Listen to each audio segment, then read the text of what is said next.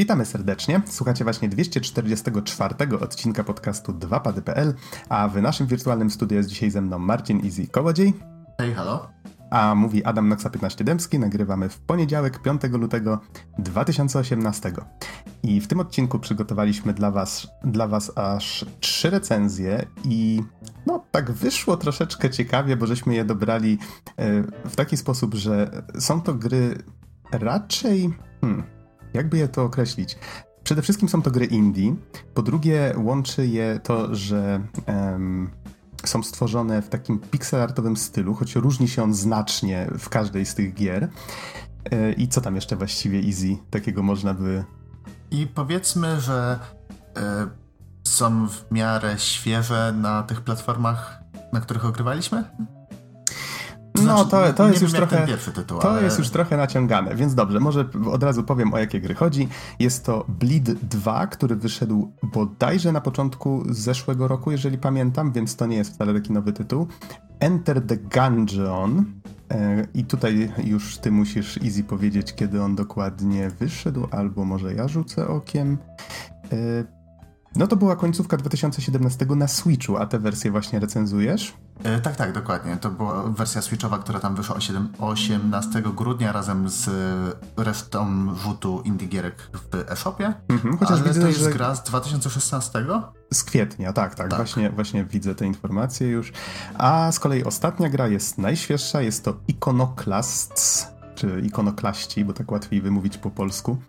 I to jest gra, która e, wyszła na PS4, PlayStation Vita, na PC Maca Linuxa i miało to miejsce 23, 23 stycznia tego roku, czyli jakieś dwa tygodnie?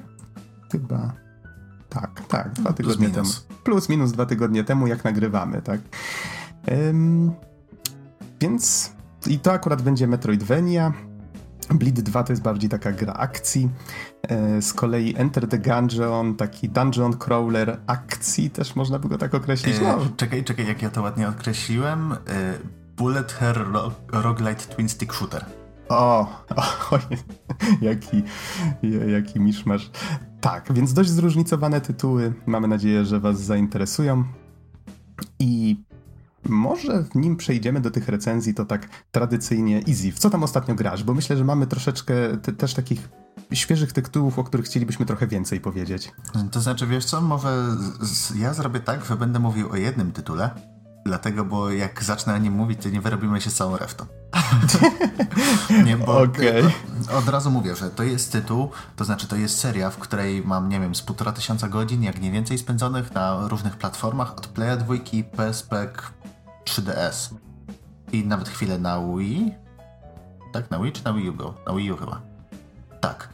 No, ale y, parafrazując klasyka, koleżkoty i łowcy wszystkich krajów, radujcie się, bo o, o, o. wyszedł Monster Hunter. Czyli tutaj jak, jak, jak mówiłeś o tych różnych platformach, to miałeś na myśli, że seria, tak? Że całą serię, że się ogrywał na różnych tak, platformach. Tak. No właśnie seria jest już, jest już dosyć leciwa, nie? I mówię, właśnie po prostu przez, przez masę najróżniejszych platform yy, się już przewinęła i najwięcej czasu chyba spędziłem na PlayStation Portable w Monster Hunter Freedom Unite 2 i w Monster Hunterze Ultimate czwórce Ultimate na 3DS-a. No ale teraz Monster Hunter World to jest wielki powrót tej serii na konsole stacjonarne, bo wyszło na razie na Playa 4 i na Xboxa i wyszło to 26 stycznia, więc to jest świeżynka totalna. W sumie dobry e... początek roku, nie? O, panie, jest świetny początek roku. Jeszcze te gry, które w tym, w tym miesiącu wychodzą, nie? I wow, nie? Ostatnio jest klęska urodzaju straszna. Ale Monster Hunter jeszcze będzie na PC-ta i łowcy PC-towi niestety muszą jeszcze chwilę poczekać, dlatego, bo to będzie dopiero jesień yy, tego roku. I pewnie jak się domyślacie, skoro mówię, że niestety będą musieli poczekać, to mogę mówić o tej grze w praktycznie samych superlatywach, bo nigdy. Trochę powtórzę to, co mówiłem kiedyś o Monster Hunterze 4 Ultimate, że nigdy Monster Hunter nie był aż tak przystępny dla nowych graczy i tak fajny dla stałych bywalców. Dlatego, bo po prostu tyle quality of life improvements wprowadzili. Takie rzeczy, które zawsze denerwowały i które były trochę wymuszone ograniczeniami konsol, nie? Na przykład na 3DS-ie, jak mieliśmy mapę, to mieliśmy podzieloną na takie sektory i jak przechodziliśmy między nimi, to był krótki loading. To nie jest jakiś deal breaker, nie? To jest spoko, można, można cisnąć, ale tutaj w Monster Hunter World ten świat tytułowy jest mega organiczny, w sensie my się wbijamy w ten ekosystem i cała mapa jest ze sobą połączona, nie mamy żadnego loadingu, nie mamy nic, możemy szybko się przemieszczać między różnymi, y, różnymi obozowiskami i to zupełnie zmienia nasze podejście do rozgrywki, dlatego, bo jeżeli uciekamy przed jakimś większym stworem, no to musimy musimy pamiętać o tym, że nie będzie czegoś takiego, że przejdziemy między mapami i on się będzie jeszcze chwilę doczytywał i zanim do nas dobije. No nie. Prędzej to prędzej po prostu nas złapie i rozszarpie, jeżeli będziemy nieuważni. Zresztą, tego... tak przepraszam, że ci wejdę w słowo, Aha. ale wydaje mi się, że e, bardzo dużym zainteresowaniem się ta gra teraz cieszy. To znaczy w takim sensie, że faktycznie ta premiera chwyciła i e, jest, widać, że jest duże zainteresowanie ludzi. Zresztą do sklepów ponoć aż 5 milionów kopii trafiło, z tego co pamiętam. E, tak, ogólnie e, jest mega zainteresowanie. W Japonii, w Japonii zawsze było zainteresowanie Monster Hunterem. Nawet zresztą jak kiedyś byłem w jednej z księgarni na Kihabawe, to y, mieli praktycznie ćwierć piętra wydzieloną na gadżety z Monster Huntera. I to okay. jest naprawdę tak potężny tytuł. To jest system seller dla Japończyków. No, ale rzeczywiście to mega złapało, dlatego, bo rzeczywiście tyle fajnych rzeczy nowych wprowadzili nie? I właśnie takich usunęli przy tym te wszystkie takie bardzo denerwujące. I wszystko jest wszystko jest nowe, ciekawe, wszystko jest pięknie wygląda, nie? Jest fenomenalne. No, nie wiem jak to ubrać w słowa, po prostu jest świetne. Kupujcie teraz z marszu, nie? Bo, bo warto, warto, warto, warto. Warto, kupujcie. Nie musicie czekać już na recenzję i z jego, to już właściwie, już wszystko wiemy. To... E, no, prawdopodobnie recenzja jeszcze, jeszcze chwilę pogram, dlatego, bo teraz się skupiam na tym, żeby tam przebrnąć przez, przez fabułę, przez tryb fabularny i odblokować po prostu wszystkie misje. A no, nie zapominajmy, że to konsole stacjonarne i możemy grać z graczami z całego świata, w sensie wyruszać na misję w cztery osoby i, i wspólnie polować, gdzie wszystkie questy się po prostu skalują w zależności od ilości graczy. I no, jest masa kontentu. Z tego co ja... mówiłeś, to po mhm. tym jak się ukończy ten tryb fabularny, co ponoć zajmuje 70-80 godzin, to potem jest jeszcze dużo te, tej zawartości po, tak? Ten endgame. To taki. znaczy, wydaje mi się tak naprawdę, że, yy, że aż 70 godzin to, to może przesada na cały tryb fabularny. Chyba. Jest, I nie jestem tak samo pewien, czy trzeba robić wszystkie questy wtedy na high ranku, bo po prostu dobijamy tam parę, parę poziomów tak jakby questów, to jest tak zwany low rank, a potem możemy jeszcze odblokować high rank, czyli wyzwania, które są, są po prostu o wiele trudniejsze i do których tak naprawdę low rank jest, jest wstępniakiem. Nie? Tam się dopiero uczymy i zbieramy jakikolwiek ekwipunek, który się może nada, a później dopiero rzeczywiście idziemy na prawdziwe polowania. Okej. Okay. No dobrze, to w takim razie, czy chcesz jeszcze coś dodać? E, a może właśnie zapytam, ile już masz nastukanych godzin? Może to będzie dla kogoś przydatna informacja? Wydaje mi się, że coś koło 15, może trochę więcej, może jeszcze ze dwie dzisiaj dojdą. No, czyli to takie dość rozbudowane pierwsze wrażenie. Yy, tak, tak, właśnie Wydaje mi się, że jedyne, czego nie ograłem więcej, to właśnie te, te, ten tryb multiplayer, bo rzeczywiście jest parę fajnych rzeczy, typu możemy wbić do kogoś w środku questa, jeżeli on tylko nada flarę, albo my możemy sami nadać flarę, jeżeli nie radzimy sobie z jakimś potworem.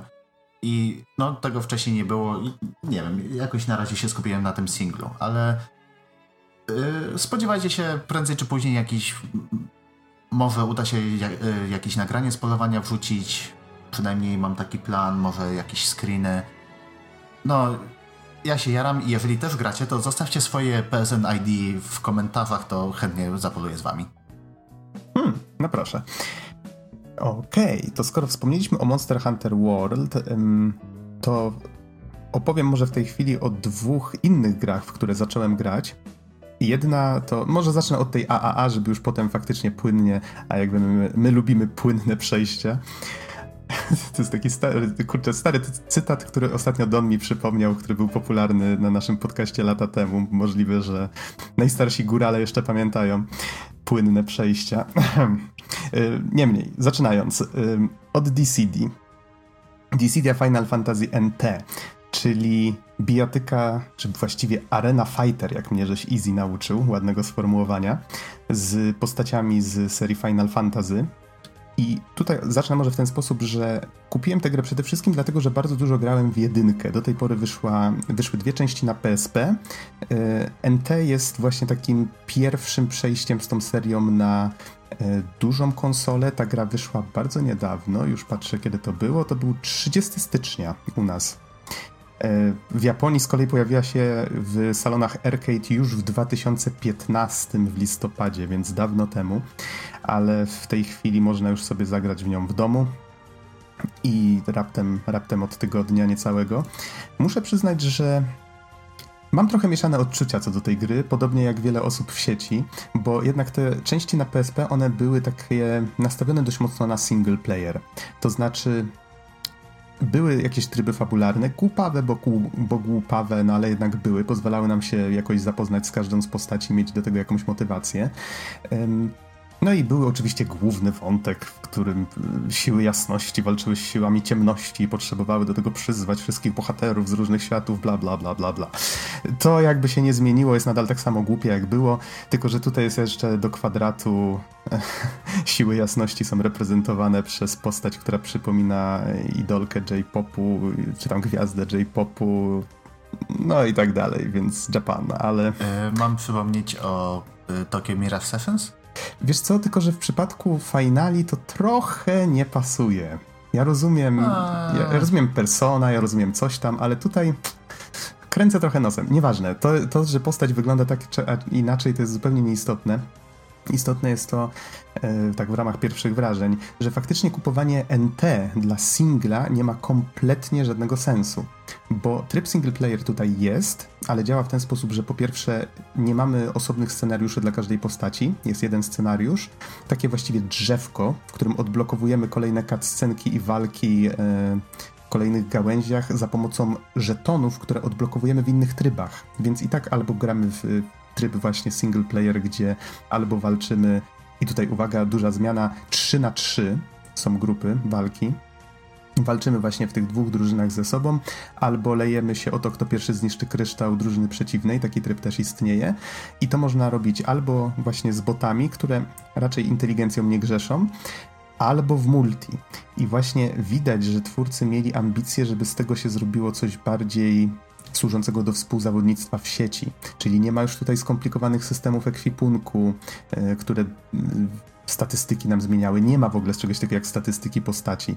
Jest level, który w sumie nie jestem nadal pewien, co on odblokowuje. Na pewno level gracza odblokowuje z czasem kolejne ataki, które możemy przypisywać do, e, do postaci. No, mam nadzieję, że tutaj się nie mylę, no, ale do recenzji postaram się trochę doedukować bardziej. Spędziłem do tej pory z grą przynajmniej kilka godzin, ze trzy wieczory. Muszę przyznać, że wciąga. Wciąga, tylko dużo osób właśnie narzeka na to, że to nie jest już to, co znały, tak? Że osoby, które były fanami wersji na PSP, w tej chwili czują się trochę e, odcięte od tego, że to jest już zupełnie co innego, nastawione na współzawodnictwo w sieci. Mnie się to osobiście podobało pod tym względem, że nie musiałem się bać, że wskoczę gdzieś do, e, do miejsca, gdzie nagle ktoś na powiedzmy posiadający lepszy ekwipunek mnie rozpyka od razu, tylko czułem, że wybieram postać, w tym przypadku na przykład Lightning z trzynastki wziąłem i, i mogłem od razu ruszyć w bój, uczyć się po prostu jak się gra, a trzeba przyznać, że mechanika jest na tyle skomplikowana, trudna, a ja już miałem co nieco to w palcach właśnie z tej poprzedniej części, w którą grałem, że to nie jest gra, w którą da się od razu wskoczyć. Właściwie pierwsze, czym nas wita, to jest wielki ekran z masą tutoriali i Jestem przekonany, że wiele osób się od tego odbije, więc jest to dość specyficzne. Myślę, że trochę więcej powiem na recenzji, jak już zapoznam się z większą liczbą postaci, trochę dłużej pogram na przykład w grupie, bo to jest fajne, że można sobie grupę utworzyć i razem ze znajomymi właśnie 3 na 3 walczyć e, z innymi e, drużynami. No, pewnie wtedy ja też dołączę i y, osobiście trochę tam śledziłem, jak wygląda sprawa z nową Decidią, głównie przez kanał Maximilian Dud. To jest koleś, który nagrywa masę filmików i naprawdę zna się bardzo dobrze na bijatykach. I z tego, co on mówił, to nowa DCD rzeczywiście, jeżeli chodzi o taką rozgrywkę kompetytywną, jest naprawdę bardzo spoko i jest rzeczywiście taka nastawiona bardziej na zwiększanie skilla niż po prostu, że to jest skillowa gra. Nie? Na, zasadzie, tak, na zasadzie że tak. można grać kompetytywnie i nic nie stoi na przeszkodzie. Mhm. No i najważniejsze jest to, że nie chodzi o statystyki, bo wszystkie przedmioty, które możemy wykupić, to są przedmioty e, czysto kosmetyczne, tylko niestety nie wiem dlaczego w multi waluta, którą dostajemy, ta wirtualna jest dostajemy ją w tak małych ilościach, że to jest po prostu wręcz śmieszne. No ale nieważne, to już zostawmy na recenzję takie dyskusje. A, w, mm, a tutaj fajne jest właśnie to, że te ataki, które kolejno odblokowujemy, możemy je zmieniać i to właściwie zmienia strategię, sposób w jaki gramy. Więc to jest fajne. To jest fajne faktycznie. Myślę, że można godzinami w tej grze siedzieć, po prostu ucząc się każdej z postaci i każdą z nich gra się inaczej. I to jest bardzo fajne, jeżeli komuś dla kogoś coś takiego brzmi ciekawie, to, to może powinien się zainteresować. Ale zdecydowanie nie powinien tego kupować dla singla, ani tym bardziej dla fabuły, w cudzysłowie.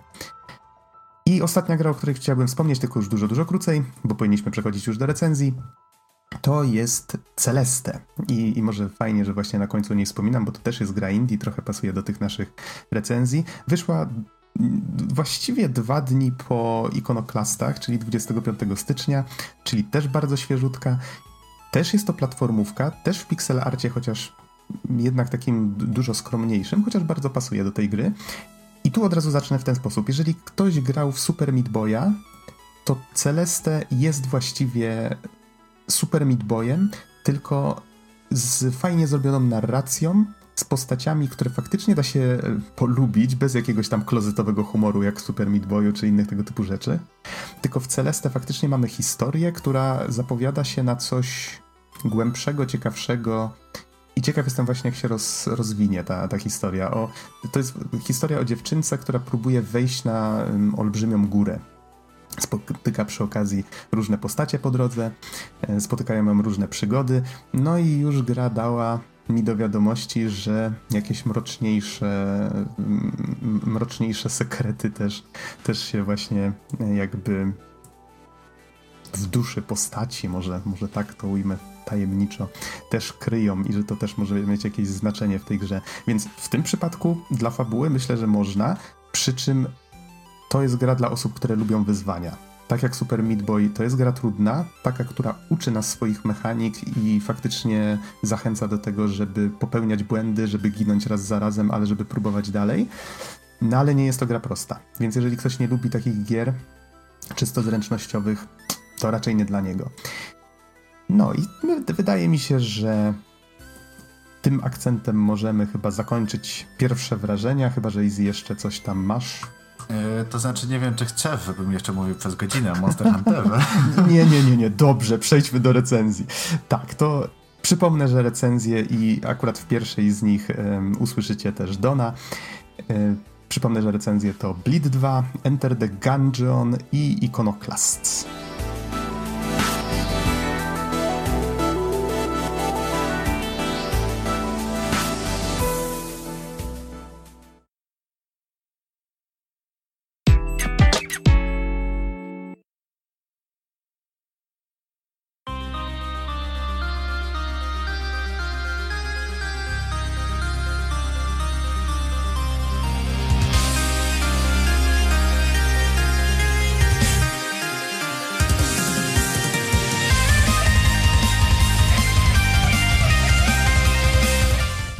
Wirtualnym studiu jest teraz ze mną Bartłomiej Donsot-Tomycyk. Halo, halo. A mówi Adam Noxa 15 Dębski. Nagrywamy w niedzielę 24 września 2017. I będziemy teraz recenzować grę Bleed 2. O tyle specyficzne, specyficzna będzie ta recenzja, że z Donem recenzowaliśmy jedynkę i było to bardzo, bardzo dawno temu i nieprawda. Don, powiedz mi, pamiętasz może, który to był rok? Nie pamiętam, który to był rok, ale pamiętam, że chodziło o różowo-włosą bohaterkę, która naparzała się chyba też w spowolnionym czasie. Więc yep. było ostro. Tak, tak, było ostro zdecydowanie. E, I dobrze pamiętasz podwójne pistolety, katanka, masa innych tego typu To jest klasyk broni. gatunku. Ale klasyk gatunku widać było, czym się, czym się twórca inspirował, ale może zacznijmy od początku. Gra, patrzę tutaj na ciocie Wikipedię, wyszła 12 grudnia 2012 i było to na usłudze, która się nazywała Xbox Live Indie Games. Ona nadal istnieje, ale już z tego co wyczytałem, powoli się zamyka i chyba do końca 2017 ma zniknąć zupełnie. I jest to o tyle ciekawe, że Microsoft w ten sposób przyczynił się troszeczkę do rozwoju rynku indie, coś co dzisiaj widzimy, tak, że gry na Steamie wychodzą w tysiącach, to jeszcze dajmy na to z 10 lat temu, to wszystko kiełkowało, tak? Unity zyskiwało, nie pamiętam dokładnie kiedy Unity się pojawiło, ale pamiętam, że też się przyczyniło właśnie do tego, że ludzie zaczęli tworzyć więcej gier w piwnicach, strychach, czy gdzie tam tylko mieli... I w garażach oczywiście. I w garażach, dokładnie, gdzie tylko mieli ku temu okazję. Microsoft wypuścił narzędzia, które się nazywały XNA, i właśnie na nich powstał Bleed. No i z tego też, co widziałem opinie w sieci, to Bleed według niektórych był taką faktycznie perełką z, z tej usługi e, Indie Games. E, do nas trafiło to na PC dość szybko. Z tego tutaj widzę na Macach i na, na PC-tach, na Windowsach e, to był luty 2013, więc w sumie nie musieliśmy długo czekać. Właśnie w tę wersję żeśmy lata temu z Donem grali. I właściwie z takich rzeczy, mm, jeszcze o których warto wspomnieć, grę stworzyła jedna osoba, Ian Camp Campbell. Jest też odpowiedzialny za dwójkę, chociaż pomagało mu tam z tego co widziałem kilka osób. Odpowiedzialni byli za dźwięk, muzykę i, i tym podobne rzeczy.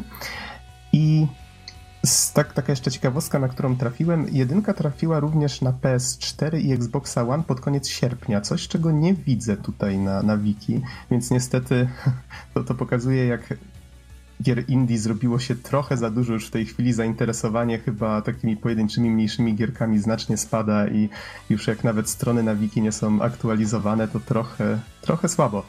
E, niemniej, przechodząc może do rzeczy.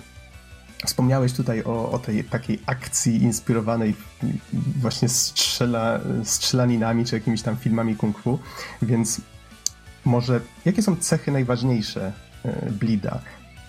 Akcję obserwujemy w, mm, tak jak kierujemy bohaterką właściwie tak jak w platformówce 2D. Mamy do tego mechanikę, która przypomina trochę twin stick shootery, czyli że kierujemy lewą gałką albo krzyżakiem, a prawą gałką celujemy we wszystkie strony, tak? 360 stopni możemy wybrać sobie, w którym kierunku chcemy celować i strzelać. I jeszcze z takich rzeczy, które no troszeczkę bullet hella, czyli omijanie pocisków. I to, co bardzo fajnie z tym współgrało, to właśnie też coś, o czym wspomniałeś już, czyli to spowalnianie czasu. Można było to wykorzystywać w dowolnym momencie. Był taki paseczek, który pokazywał nam, ile jeszcze możemy tego użyć. On się w miarę szybko odnawiał. I powiedzmy, że skakaliśmy w stronę takiej całej chmary pocisków, mogliśmy to włączyć i wykorzystując jeszcze jedną mechanikę, czyli możliwość robienia dasha w powietrzu, że bohaterka tak bardzo szybko się przesuwała w konkretnym kierunku, można go robić do trzech razy i zmieniać ten kierunek za każdym razem, więc to wygląda mniej więcej tak, jakbyśmy fruwali między tymi pociskami. Jest to mniej więcej tak efektowne, jak brzmi. I myślę, że to było to, co właściwie najbardziej zapadało w pamięć z jedynki, bo przyznam szczerze, miałem okazję do niej wrócić przed zagraniem w dwójkę. E, Dwójka wyszła właśnie, bo tego jeszcze nie powiedziałem, dwójka wyszła w tym roku, 8 lutego, więc już troszeczkę czasu minęło. I żeby sobie odświeżyć troszeczkę właśnie to, co się działo w jedynce, przeszedłem ją jeszcze raz. Nie zajęło mi to długo, bo jakąś godzinę. Obie te gry raczej są krótkie, właśnie tak średnio na godzinkę, plus minus. Zależności od tego, czy gracie po raz pierwszy, czy masterujecie. I yy, myślę, że, że to właśnie mechanika mechanika, dopracowana, doszlifowana mechanika to było to, co zapadło najbardziej w pamięć, bo jednak jedynka się zestarzała. Jednak się zestarzała, widać po niej, że to jest taka gra robiona yy, co prawda z miłości, tak, do, do gier, do, do gatunku, ale miała, miała sporo wad. Może, nie, może odeślę was w takim razie do recenzji, chociaż nie jestem w stanie teraz dokładnie powiedzieć, w którym to było odcinku. Niemniej, niemniej jedynka nie jest grą doskonałą. Skupmy się w tej chwili na dwójce. Y, Don, czy masz jakieś, y, jakieś pytania, może ewentualnie nim zacznę mówić o fabule? Albo może pamiętasz coś z tej naszej recenzji? Hu, z naszej recenzji to już raczej niewiele. E, natomiast Jak pamiętam, wspominasz że... może jedynkę, o właśnie. Jedynka. Pamiętam, że no, jasna sprawa, była dosyć krótka, bardzo się rzucało w oczy i jakby to było fajne, no, zapadało w pamięć, o, w ten sposób, nie, nie mogłem się znaleźć słowa, zapadało w pamięć to, że mm, trochę tak jak w grze Soldat mieliśmy bohaterkę, którą skontrolowaliśmy tam chyba wsadem i spacją, może jakimś skokiem, a kursorem wskazywaliśmy, gdzie ma strzelać, więc mogliśmy wykonywać różnego rodzaju ewolucje i jednocześnie e, naparzać do przeciwników nadlatujących ze wszystkich stron. Jedynka była dosyć dynamiczna, trochę uboga, jeśli chodzi o lokacje, czy, um, czy ich e, zróżnicowanie, bogactwo. Widzę, że w dwójce to się zmienia, że, że jest na przykład, no nie wiem, widzę jakąś akcję na autostradzie, po samochodach, jakoś widać więcej, więcej jakby dy, dynamiki w tych lokacjach, więcej zróżnicowania. Ale pa, co pamiętam, to też, że gra podchodziła tak trochę z pół, pół żartem do fabuły i do motywacji bohaterów. Nie pamiętam dokładnie o co chodziło, ale pamiętam, że to była taka trochę jajcarska gra. Tak, no to dobrze, że o tym wspomniałeś. Trzeba w takim razie przypomnieć, o co chodziło w fabule. Bohaterką, tą różowo-włosą, e, o której mówiłeś, jest Wryn, tak się nazywa, dziwacznie troszeczkę. I jest ona największą, w tej chwili w dwójce, jest największą bohaterką na świecie. To znaczy głównie dlatego, że w jedynce zabiła wszystkich dotychczasowych bohaterów, którzy należeli do tak zwanej loży bohaterów. E, to był cel jedynki, że ona stwierdziła, że za długo już ci bohaterowie e, leżą na laurach, czas się ich pozbyć, tak? I, i w końcu wziąć sprawę we własne ręce. Cała gra polegała na tym, że ona skreślała na tej swojej liście, tak widać było w, takim, w takiej różowej kolorystyce, jak ona tam sobie sączy te lody z jakiegoś pucharka i odkreśla sobie kolejnych bossów na, na karteczce. I my sobie lecieliśmy na jakąś planszę, na której powiedzmy były były różne plansze inspirowane czy to kontrą, czy metal slagiem, czyli właśnie to, co wspomniałeś, takie klimaty w rodzaju e, albo skakania po pociągu, albo właśnie była jakaś plansza wewnątrz smoka, który się ciągle tam obracał i, i różne rzeczy się mm, skakały po tej planszy. Takie podobne pomysły wracają w dwójce, tylko że tym razem e, tym razem bohaterka musi sobie poradzić z atakiem na jej miasto. Czyli na początku widzimy, jak gra sobie spokojnie na konsoli, no bo wszyscy domorośli bohaterowie właściwie grają na konsolach, właśnie czemu nie? Duke Nukem też grał, więc tu nie ma co się czepiać. Dokładnie. I w pewnym momencie bum, i wyskakujemy, miasto jest atakowane, nad miastem wisi forteca, wszędzie jakieś roboty albo inne tego typu rzeczy, wkraczamy do akcji. I Rozgrywka jest właściwie taka sama, jak ktoś pamięta jedynkę, to poczuje się jak w domu. Zmieniło się troszeczkę szczegółów, czyli na przykład poprzednio katana, którą można było odbijać pociski, z tego co pamiętam była osobnym, yy, osobną bronią. W tej chwili jest to zrobione tak, że jeżeli strzelamy z tych swoich podwójnych pistoletów i pierwszy strzał jest machnięciem kataną. I ta katana jest o tyle właśnie przydatna, że ona potrafi odbijać pociski, które świecą się na fioletowo. E, oprócz pocisków, różne elementy otoczenia czy bossów, powiedzmy, że boss strzela jakimiś wielkimi pociskami i powiedzmy niektóre z nich są właśnie na fioletowo zaznaczone, czy to jakieś elementy otoczenia, cokolwiek. Więc jest to taka dość przydatna część mechaniki, która też jest bardzo efektowna i fajnie zrealizowana. Myślę, że dobrze, że twórca zrobił taką zmianę. I chyba to, co najbardziej mi się spodobało, właśnie to, co sprawia, że troszeczkę bardziej zapada w pamięć to, co się w tej grze dzieje, to to, że fabuła w końcu ma jakiś wyraźny progres. Czyli tak jak poprzednio byliśmy wrzucani w jakieś losowe sytuacje, każdy z tych levelów dla tych bossów był jakimś takim zupełnie wyrwanym z innej bajki e, i w innym kontekście wydawać by się mogło poziomem. Tak samo tutaj mamy wszystkie levele połączone w jedną wędrówkę do tej fortecy latającej nad miastem. Jeszcze, żeby troszeczkę wspomóc narrację, co misję pojawia się mm, jakaś taka właściwie przebitka z wiadomości, gdzie mówią, że o, nasza bohaterka idzie ratować miasto. Trochę niepotrzebnie, trochę za długo to trwa, ale no, nie, niech będzie, że, że pozwala to złapać oddech między misjami. Właściwie jeżeli chodzi o same levele, jeszcze można wspomnieć, że wracają te pomysły właśnie, czyli tak jak tutaj mówiłeś, jakaś tam akcja na autostradzie, wszystko co w zwiastunie widać, to właśnie bardzo dobrze odzwierciedla, z czym mamy do czynienia, czy skakanie po rakietach, które pewnie fani kontry bardzo dobrze kojarzą. Widać, czym się twórca inspirował. I to, co mi się też bardzo podobało, to to, że można do tej gry podejść tak bardzo luźno. Czyli włączamy sobie story mode, włączamy y, poziom trudności na normal i wszystko jest takie lekkie i przyjemne. Znaczy, może przynajmniej tak się wydawało z perspektywy osoby, która już zjadła zęby na takich grach, ale chodzi mi o to, że mamy nieskończenie wiele żyć, postać ma HP, więc możemy oberwać kilka razy. Są częste checkpointy, więc jeżeli zginiemy u bossa, to po prostu jesteśmy cofani kawałeczek do tyłu. Yy, I właściwie jest to taka bardzo przyjemna godzinka, którą sobie spędzamy właśnie pykając w, yy, w grę, żeby poznać sobie historię, która, umówmy się, fabuła nie jest to najważniejsza, ale myślę, że to raczej było jasne od początku. I jeżeli dajmy na to, hardkorowi gracze chcieliby wycisnąć z tej gry coś więcej, no to bez problemu to zrobią, bo są tu wyższe poziomy trudności, jest tu zdobywanie lepszych ocen za levele. W te oceny wliczają się, z tego co pamiętam, obrażenia, czas, jaki spędziliśmy w levelu i styl, w jakim graliśmy. Do tego jest jeszcze tryb arcade, w którym mamy tylko jedno życie, i jeżeli przejdziemy grę, to je, jesteśmy dodawani do leaderboardsów, czy, czy, czy, nie pamiętam dokładnie, czy do osobnych leveli też były, no ale nie jest, nie jest to aż tak istotne. Z ciekawości sprawdziłem na, najwię- na najwyższym poziomie trudności, ile osób jest na leaderboardsach i chyba tylko trzy albo no na palcach jednej ręki można policzyć. Tak więc jeżeli chcielibyście się tam wbić, to już mo- możecie budować motywację, tak? Do tego są jakieś dodatkowe postacie do odblokowania, mutatory, które zmieniają rozgrywkę i przy okazji wyłączają trofea i tak dalej i tym podobne. Czy właściwie achievementy. E, tak samo jak w jedynce powraca też koop. Jest to koop lokalny, czyli nie możemy grać przez neta.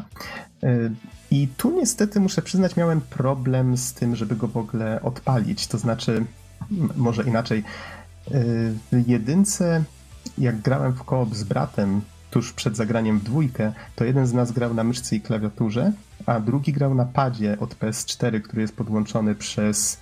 E, zaraz powiem, jak ta aplikacja się nazywa. To jest Input Mapper. I nie było problemu, jeżeli włączyło się opcję w grze, która się nazywa bodajże, żeby pad był rozpoznawany jako drugi gracz. Tymczasem w dwójce tej opcji nie ma, więc jak się podłącza pada, on automatycznie zastępuje klawiaturę i myszkę. Więc żeby grać w dwie osoby, musielibyśmy mieć drugi kabel do pada, podłączyć dwa pady jednocześnie, no a akurat ten brak troszeczkę to utrudnił. Czyli tak więc... mówiąc krótko, bez dwóch padów ani rusz. Dokładnie, dokładnie. E, no, a ostatecznie więc nie sprawdziłem koopa w dwójce, w jedynce był on bardzo chaotyczny, ciężko było się zorientować, co się dzieje przy takiej liczbie wszystkiego na ekranie. Jak ktoś uruchomił bullet time, to obie postacie automatycznie włączały bullet time, więc domyślam się, że tutaj wszystko działa bardzo podobnie. Niemniej wspominam o tym, jeżeli ktoś byłby zainteresowany właśnie pograniem e, z kimś na kanapie, tak? Jeżeli chodzi o oprawę, to mamy tutaj do czynienia nadal z tym wiekowym XNA. Microsoft już nie wspiera tej technologii. Muzyka i dźwięki są dużo przyjemniejsze w odbiorze. I myślę, że to jest coś, czego może nie widać na pierwszy rzut oka, no bo gra wyszła parę lat temu, ale jeżeli faktycznie się zagra jedną po drugiej, to dwójka jest o wiele przyjemniejsza, wygląda ładniej, ma jakieś ładniejsze tła powiedzmy. Dźwięki nie męczą. W jedynce bardzo potrafiły męczyć po dłuższym czasie właśnie takie jednostajne plumkanie tych naszych mm, pistoletów czy właśnie innych rzeczy. Tutaj jest dużo, dużo lepiej i przyjemniej. No i niestety jedyna rzecz, którą zauważyłem, która mi zaczęła przeszkadzać, przynajmniej, przynajmniej na początku, bo później przestałem zwracać na nią uwagę albo zniknęła, nie jestem pewien, to to, że od czasu do czasu pojawiał się screen tearing czyli taki, taki widać było jakby dwie klatki próbowały się wbić na ekran jednocześnie i, i takie szarpnięcie było na, na ekranie. I właśnie nie jestem pewien, czy to zniknęło, czy nie. Włączenie wisynku yy, w odświeżania pionowego w opcjach niestety nie pomogło, więc hmm. no nie wiem, nie wiem, ciężko mi powiedzieć. W każdym razie, biorąc pod uwagę, że przestałem zwracać na to uwagę, to, to może nie jest aż taka duża, duża wada. I właściwie z oprawy jeszcze jedna rzecz, o której powinienem wspomnieć, to to, że soundtrack też jest bardzo, bardzo fajny, dużo ciekawszy i zajęła się nim osoba, już patrzę, kompozytor nazywa się Yukio Kallio. Mam nadzieję, że nie, nie przekręciłem imienia i nazwiska zbyt mocno. Znany też jako Kiwabi. I oprócz takiego oldschoolowego plumkania mamy tutaj gitarę elektryczną, perkusję, więc jest dużo, dużo ciekawiej. I wydaje mi się, że hmm, jeżeli nie masz do żadnych pytań, Mm, Raczej nie. to, to czas przejść do podsumowania. Gra nie jest długa, tak jak wspomniałem, można ją przejść w około godzinę, więc przygotowanie do tej recenzji trwało dłużej niż przejście tej gry. Nie wracałem już do niej, ale myślę, że spokojnie można wycisnąć z niej więcej, jeżeli chciałoby się faktycznie ją pomasterować. Jest to gra bardzo przyjemna, taka do której myślę, że przyjemnie się wraca, jeżeli faktycznie się polubi ten typ gameplayu. Przy czym taki drobny apel. Wiem, że na Steamie można refundować gry, jeżeli nie gra się w nie dłużej niż dwie godziny i nie posiada się ich dłużej niż dwa tygodnie. Ale jeżeli spodoba Wam się Bleed 2, to jednak nie uprawiajmy cebuli, tak? Taka, taka drobna, e, drobny, malutki apel ode mnie. Z kolei gra, z tego co widzę, kosztuje 10 euro, to jest około 43 zł. Jedynka w tej chwili kosztuje o połowę mniej, ale chyba na Xboxie One i PS4 ma pełną cenę, czyli właśnie to, to 10 euro czy dolarów. I właściwie pomijając już kwestię ceny, tylko patrząc na same gry, myślę, że jest to świetny tytuł dla fanów gier akcji 2D, zwłaszcza dwójka. Jedynka, no niestety, troszeczkę się już zestarzała, jedna z takich wczesnych gier indie, teraz poziom gier indie też już postrzegany jest trochę inaczej, inne czasy. Nie jest to nic wybitnego, ale przyjemnie się do tej gry wraca i myślę, że jest to dobry wybór, jeżeli nie macie czasu na długie gry.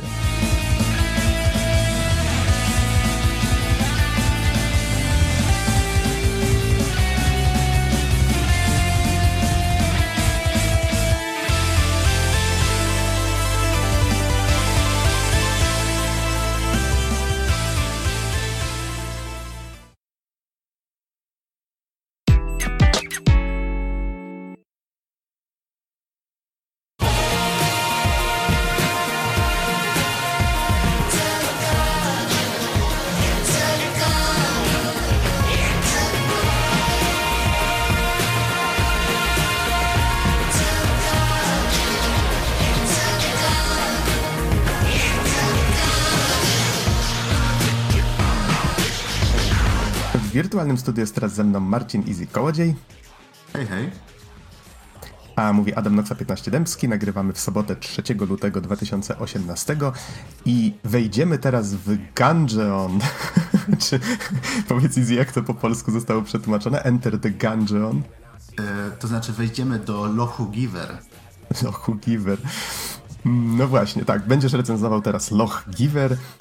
To może w takim razie powiedz przede wszystkim, co to, dla, co to takiego i dlaczego tak dziwnie się nazywa. E, To zaczniemy jak zawsze od notki wikipedycznej. E, To tak, Enter the Gungeon to jest e, gra wyprodukowana przez Dodge Roll, co jest bardzo ważne. Później będzie bardzo ważne. Oraz wydane przez Devolver Digital na Nintendo Switcha. Wyszło o siedem- e, 18 grudnia 2017 roku i właśnie tą wersję, tą wersję ogrywam w sumie dalej. A Oprócz tego na PC i Playa 4 wyszło 5 kwietnia 2016 i na Xbox One też gdzieś tam kiedyś wyszło. Czyli jest to, I kole- jest to- kolejna gra indie, która po jakimś czasie po prostu trafiła teraz na Switcha. Tak, ogólnie teraz, wow, jest tyle dobrych indyków na Switcha, ale to jest w ogóle dyskusja na zupełnie inny, zupełnie inny odcinek. Y, A gatunek, to znaczy staram się tutaj jak najlepiej oddać gatunek właśnie tej gry i ja bym powiedział, że to jest Bullet Hell, Bullet Hell Roguelite. Twin Stick Shooter. O, tak, Bullet Hell Roguelite Twin Stick Shooter. A, no właśnie tak patrzyłem na zwiastun. To wyglądało tak, że od góry widzimy postacie chodzące. Widzimy od góry pokoiki, widzimy właśnie jakieś korytarze tego, tego gungeonu, czy, czy tych lochów. Te postacie się, poruszamy nimi, tak jak wspomniałeś, dwoma gałkami, czyli domyślam się, że lewą chodzimy, prawą celujemy w jakimś kierunku i jest masa pocisków na ekranie, masa przeciwników dziwacznych. Tak, dokładnie tak. Oprócz tego jest głupkowata fabuła. A, Y, Ogólnie tutaj, żeby nie było, ja nie wymyślałem tych nazw. One są oficjalnie, chyba na Steamie jest, jest to oficjalnie używane. Używane słownictwo. Więc, drodzy słuchacze, uważajcie. Jesteście prawdziwymi giverownikami i wybieracie się na odległą planetę do lochu Giver. Dlatego, bo wiecie, że jest w niej, oprócz tego, że jest masa masa najróżniejszych giver, jest jedna givera, która potrafi zabić nawet przeszłość. Dlatego wchodzicie tam, kopiecie mm, kopiecie, nie wiem, nie wiem co pociski mają, ale kopiecie kult broni, broniumarłych, aby zabić swoją przeszłość. To jest wasze zadanie. Więc jak, jak się domyślacie? Enter pociski mają, pociski mają łuski. Yy, mają łuski, tak, ale chodzi mi bardziej, wiesz, o ten element, gdzie iglica uderza i ten... O rany, ale tak, tak, dlatego trudnym Chciałem tematem. powiedzieć, że kopiecie zatki, nie? Tylko, że naboje nie mają zatków. To powiedzmy, kopanie łusek też jest Dobrze, okay. to kopiecie łuski. No, ale jak się domyślacie, jest tutaj masa głupiego humoru i takich żarcików językowych. I wow, nie, uwielbiam, po prostu uwielbiam. Trochę sucho miejscami, ale pomysły są przegenialne. Ale... Mhm. Tak właśnie widziałem na tym zwiastunie, że to są naprawdę takie chodzące, wielkie pociski, które strzelają pociskami. Yy, tak, właśnie strzelają, strzelają takimi kulkami, nie? Ale yy, właśnie mamy mamy chodzące pociski, mamy jakieś czołgi, mamy, mamy właśnie kult broni umarłych, to są jacyś kapłani, strzelające książki, mamy po prostu wszystko.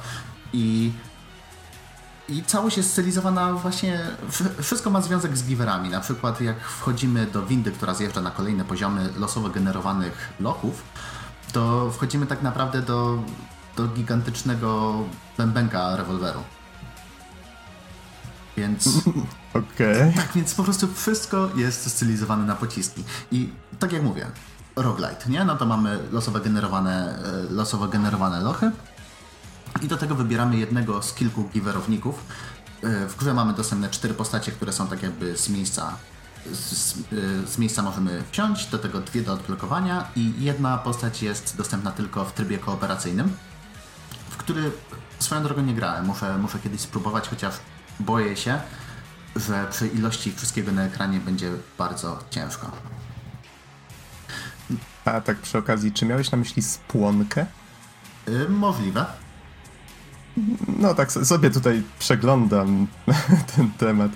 Um, Okej, okay, ale nie zmieniając może za bardzo, nie odchodząc zbytnio od tematu, Wspomniałeś o fabule, wspomniałeś mniej więcej o, o tej całej fajnej stylistyce, czy, czy może to coś tak. jeszcze chciałeś? To znaczy jeszcze to, że każdy giwerownik zaczyna z trochę innym ekwipunkiem. Nie? W sensie inny pistolet startowy, plus do tego inny przedmiot, plus na przykład niektórzy mają jeden tak jakby armora, punkt zbroi więcej. Armor działa dosłownie tak jak hapsy, tylko po prostu się zużywa, nie? A hapsy można jeszcze wyleczyć w paru, w paru miejscach. Więc tak, mamy losowo generowane pomieszczenia w lochach. Każde piętro ma tak jakby swój motyw przewodni i wewnątrz tego sobie tam wszystko wszystko jest losowane łącznie z bossami. I bossowie, bossowie są świetni. Nie, po prostu uwielbiam dlatego, bo każdy jest tak jakby nawiązaniem do, do czegoś innego. Pierwszy boss, na którego natrafiłem. Nie wiem, czy kojarzycie taką scenę z MGS-a, gdzie walczy się z Vulcan Ravenem, nie? To był taki potężny, przykoksany Eskimos, który miał Gatlinga przy sobie praktycznie i, i strzelał do nas. To tutaj... This is Raven's territory. Dokładnie tak. To tutaj mamy mewę z Gatlingiem, która nazywa się Gatling Gull. I to też jest taka oh. przykoksana mewa z mułami takimi pff, na metr, nie? Więc... Yy, i jest beholster choćby, nie? W sensie... Wcale nie beholder. To znaczy jest beholderem, ale ma jeszcze holster na pistolet, więc jest beholster. I okay. och, tyle warcików, nie? I to... Tyle, tyle trzeba mieć do popicia. Tak, nie, to... ale to jest świetne, nie? Dlatego, bo całość jest utrzymana w takiej stylistyce takiej, po prostu widać, że twórcy się bardzo dobrze bawili, bo oprócz bossów takich, którzy, oczywiście każdy, każdy ma trochę inną mechanikę i trochę inaczej działa, nie? to oprócz tego mamy jeszcze masę broni i itemków, które też nam zmieniają mechanikę. Bo podstawowy pistolet jest taki, przeważnie to jest ośmiostrzałowy, który nie zadaje zbyt dużo obrażeń. I tak jak mówiłeś, że lewą gałką chodzimy, prawą gałką celujemy, yy, RB w sensie tym, w sensie no, prawym przyciskiem yy, strzelamy, lewym przyciskiem robimy dodge roll. Dodge Roll to tutaj w tej grze jest najważniejsza rzecz, dlatego bo... Bo to studio, które zrobiło grę nazywa się Dodge Roll. Dokładnie. I oparli całą mechanikę praktycznie na tym. W sensie tych pocisków jest naprawdę masa. Jest bardzo Nazwa dużo. zobowiązuje. Dokładnie, jest bullet hell. Nie, więc yy, teraz dodge roll jest mega ważny i on jest bardzo, bardzo dobrze zrobiony. W sensie on y, jest bardzo szybki na starcie, pokonuje całkiem spory dystans, ale do tego jeszcze chwilę jak postać już wyląduje i robi przewrót, to wtedy można ją trafić, więc musimy dobrze wycelować wszystkie dodge rolle. A nie jest to takie proste, jakby się mogło wydawać, tym bardziej, że musimy zarządzać w międzyczasie giverami, które mamy przy sobie. Giver możemy mieć chyba nieskończoną ilość, dropimy je otwierając skrzynki i każda z nich wprowadza coś nowego, coś interesującego i działa zupełnie inaczej. Yy, mam tutaj parę tych, parę, parę przykładów. Jednym z moich ulubionych jest Radgun, czyli taki świetny pistolet, nie? Taki, taki cool, nie? który jest pistoletem na deskorolce z czapką z, z wiatraczkiem. Bo czemu nie? Bo, bo jest rad, nie? Jest klawy. O tak, tego słowa szukałem. Jest klawy pistolet. Klawa Givera, nie? I on wprowadza nam Active Reload. W sensie coś takiego, co znamy z Gears of War, prawda? Że jeżeli trafimy, jak przeładowujemy i trafimy w odpowiednim momencie znowu przycisk, to wtedy, to wtedy mamy mocniejsze kolejne strzały. Nie? Mamy Parcel Gun. To jest skrzynka pocztowa, która strzela listami, ale ostatni pocisk w magazynku to jest paczka, która eksploduje. Yy, albo, Oh. albo mamy Shotgun Shell. To biegamy z gigantyczną łuską z shotguna, która strzela shotgunami, które jak trafią w coś, to strzelają zwykłymi pociskami. Żałuję, że nie widzisz teraz mojej twarzy. Jest na niej taka głęboka zaduma. Osobiście Badum. żałuję, że ani ty, ani, ani nasi słuchacze teraz nie widzą tego, jak to wygląda, jaki po prostu mam zaciew na twarzy. A skoro, skoro już z tym radem wytłumaczyłeś, to może powiem też, że z tym beholsterem, jakby ktoś nie wiedział, holster to jest kabura po angielsku. No właśnie, tego słowa też szukałem. Nie, więc Czy- Czyli rozumiem, że jest tu ogólnie masa nawiązań do wszystkiego, co związanego z bronią, z nabojami. tak. To, i, i, I to jest kons- consistent, Jezu, teraz właśnie na angielski przeskoczyłem. I, I to jest, jak rozumiem, konsekwentne tak, przez takie cały... spójne. Spójne, tak. Okej, fajnie, fajnie. Więc właśnie tutaj i, i bronie, mamy jeszcze do tego itemki, które mamy jakieś pasywne bonusy albo aktywne umiejętności, typu, nie wiem, zrzut dodatkowej amunicji i tak dalej, i tak dalej, nie? Więc mechanik mamy całkiem dużo i one są zależne od itemów, które nam dropią losowo. I oczywiście mamy też trochę progresji. Jak pokonujemy bossów, dostajemy za nich trochę pieniędzy. Za pieniądze możemy kupować u NPC-ów yy, tak jakby odblokowanie kolejnych broni. I które będą się po prostu pojawiać też losowo w trakcie tego, jak będziemy biegać po lochu Giver. Okej, czyli żeby troszeczkę podsumować, y, to, co zostaje ci w tym, tym rogu, roguelike'u czy roguelite, tak, to jest, to są rzeczy, które będą ci się spawnować. Tak jest. Dobrze rozumiem? Czyli podobnie jak było w Dead Cells. Tak, właśnie o tym samym pomyślałem. Niedawno zacząłem grać, więc to tak sobie skojarzyłem Swoją właśnie. drogą, a- Dead Cells będzie na Switcha. Mm. O, muszę kiedyś skończyć. A, a powiedz mi w takim razie, nie, nie wiem czy o tym mówiłeś, może, może nie wyłapałem, czy zaczynamy za każdym razem od początku tego dungeonu, czy możemy wybierać właśnie konkretny ten, ten, ten level, czy ten świat, o którym wspomniałeś? Y, W pewnym momencie spotykamy NPC, który nam pozwoli właśnie zrobić, zrobić windę do już odpowiednich poziomów. Tylko wtedy mamy ciężej, dlatego bo trafiamy tam bez, bez, y, no, bez ekwipunku. Rzeczy znalezionych po drodze, tak? Tak, dokładnie, więc Okej. y, to oczywiście trzeba umieć, nie? W sensie trzeba naprawdę y, ogarniać, żeby korzystać z tej windy, bo, bo to nie jest prosta gra. Bullet Hell nigdy nie były proste. A jeszcze Bo, bo pytam właśnie o te wszystkie rzeczy, bo domyślam się, że dla wielu osób, które mm, może niekoniecznie lubią ten gatunek, jest to ważne, jak dużo się zachowuje po tym, jak te gry wyłączamy, tak? Bo często się straszę, że e, właśnie gry oparte na, na grze Rogue to tego typu, że wyłączasz, włączasz i właściwie zaczynasz od nowa, tylko to wyzwanie zawsze jest losowe, tylko że to się tak zaczęło w tej chwili raczej przyjmować jako standard, że jednak coś musi być zachowane, żeby ten progres było czuć. No właśnie tutaj ten progres jest taki to nie jest tak jak y, choćby w Darkest Dungeon, gdzie rzeczywiście czujemy ten progres taki, że dzięki niemu mamy prościej. Prawda? Tutaj po prostu odblokowujemy kolejne bronie i rzeczywiście to są mocniejsze, mocniejsze niż te, które na samym początku to robią. Ale, ale dalej zaczynamy od samego początku i musimy się uporać z, ze wszystkimi przeciwnikami. Czyli te windy, jak rozumiem, one znacznie skracają czas potrzebny na dostanie się tam, gdzie już byliśmy. Tak, tak. Okej, okay, dobra. Yy, I jeszcze co do NPC-ów. To NPC-ów jest całkiem sporo i oni dają różne rzeczy. W sensie musimy najpierw ich spotkać, przeważnie są wtedy uwięzieni w celach, potrzebujemy mieć odpowiedni klucz, który dropimy na tym samym poziomie. Jak otworzymy, to wtedy później możemy ich znowu spotkać losowo w dungeonie. I czasami to jest dodatkowa broń, czasami to jest dodatkowy item. Yy, ogólnie takie różne, różne też rzeczy, które nam ułatwiają rozgrywkę. I, i, i, i, i. A, jeszcze jest jedna bardzo fajna mechanika, o której, o której zapomniałem. Oprócz Dodge Rolla możemy, y, możemy podnosić stoły. W sensie czasami spotkamy stoły na naszej drodze, możemy podejść do odpowiednich Dla, dlaczego, Dlaczego tylko stoły? Y, no dlatego, bo jak są strzelaniny, to za czym się chowasz? Za stołami. No, y, akurat taki design choice, nie wiem dlaczego tylko stoły. Bo, to bo wszyscy je... wiedzą, że stoły są odporne na pociski. Y, właśnie nie do końca.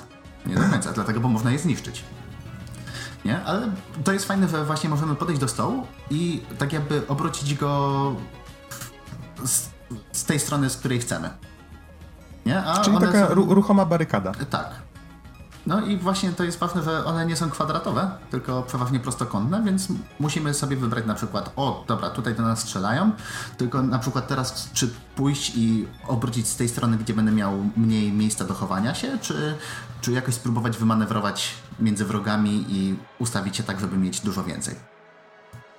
Nie? Więc to jest taki fajny kolejny element, który dodaje nam trochę takiej trochę taktyki, powiedzmy. Tak.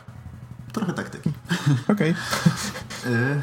dobra, to chyba w sumie tyle Chociaż o... Domyślam się, że jak się mówi o taktyce w grze tego typu, to jest to bardziej po prostu taka coś, do czego się przyzwyczajasz, taka pamięć mięśniowa tak, może, że tak. widzisz pewną sytuację i po prostu działasz, nie myślisz za dużo nad tym. No w sumie co do pamięci mięśniowej, to rzeczywiście tutaj Enter the Gungeon, jeżeli chodzi o samą progresję, to myślę, że można by było całkiem sporo porównać Dobra, nie lubię tego porównania, ale Y, jeżeli chodzi o samą taką filozofię gameplayu, to chyba trochę do Dark Soulsów. W sensie, dobra, mamy może tam trochę lepsze uzbrojenie, ale tak naprawdę to, gdzie odczuwamy największą progresję, największy postęp, to są nasze umiejętności. I to mm -hmm. jest rzeczywiście coś, na czym się opiera, opiera przechodzenie tej gry. Czyli umiejętność po prostu radzenia sobie w każdej sytuacji. E, tak, do tego jeszcze znać. Improwizacji, o. Improwizacja, mhm. plus do tego jeszcze wiedzieć, jak, jakie ataki mają przeciwnicy, jakie są ich słabości.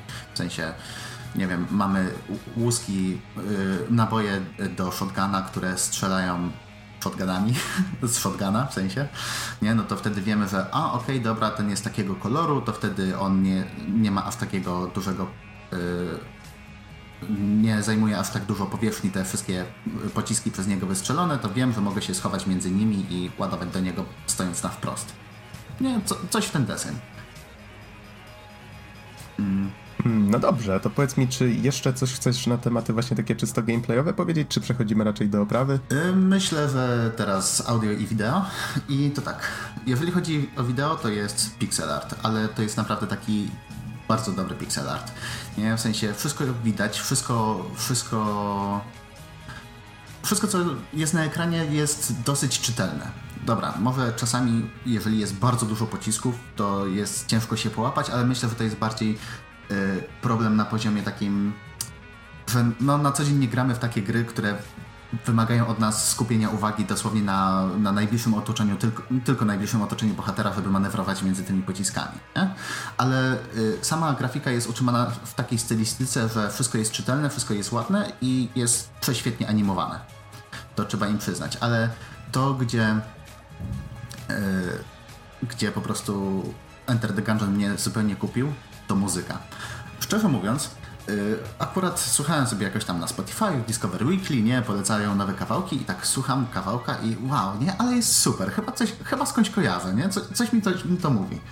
Tak, słucham jeden raz, drugi raz, trzeci raz tego kawałka i później nie, no, muszę zobaczyć co to jest. Patrzę na komórkę, Enter the Gungeon. I hmm, Kupione, to chyba była taka gra. I już oczywiście, kupiłem.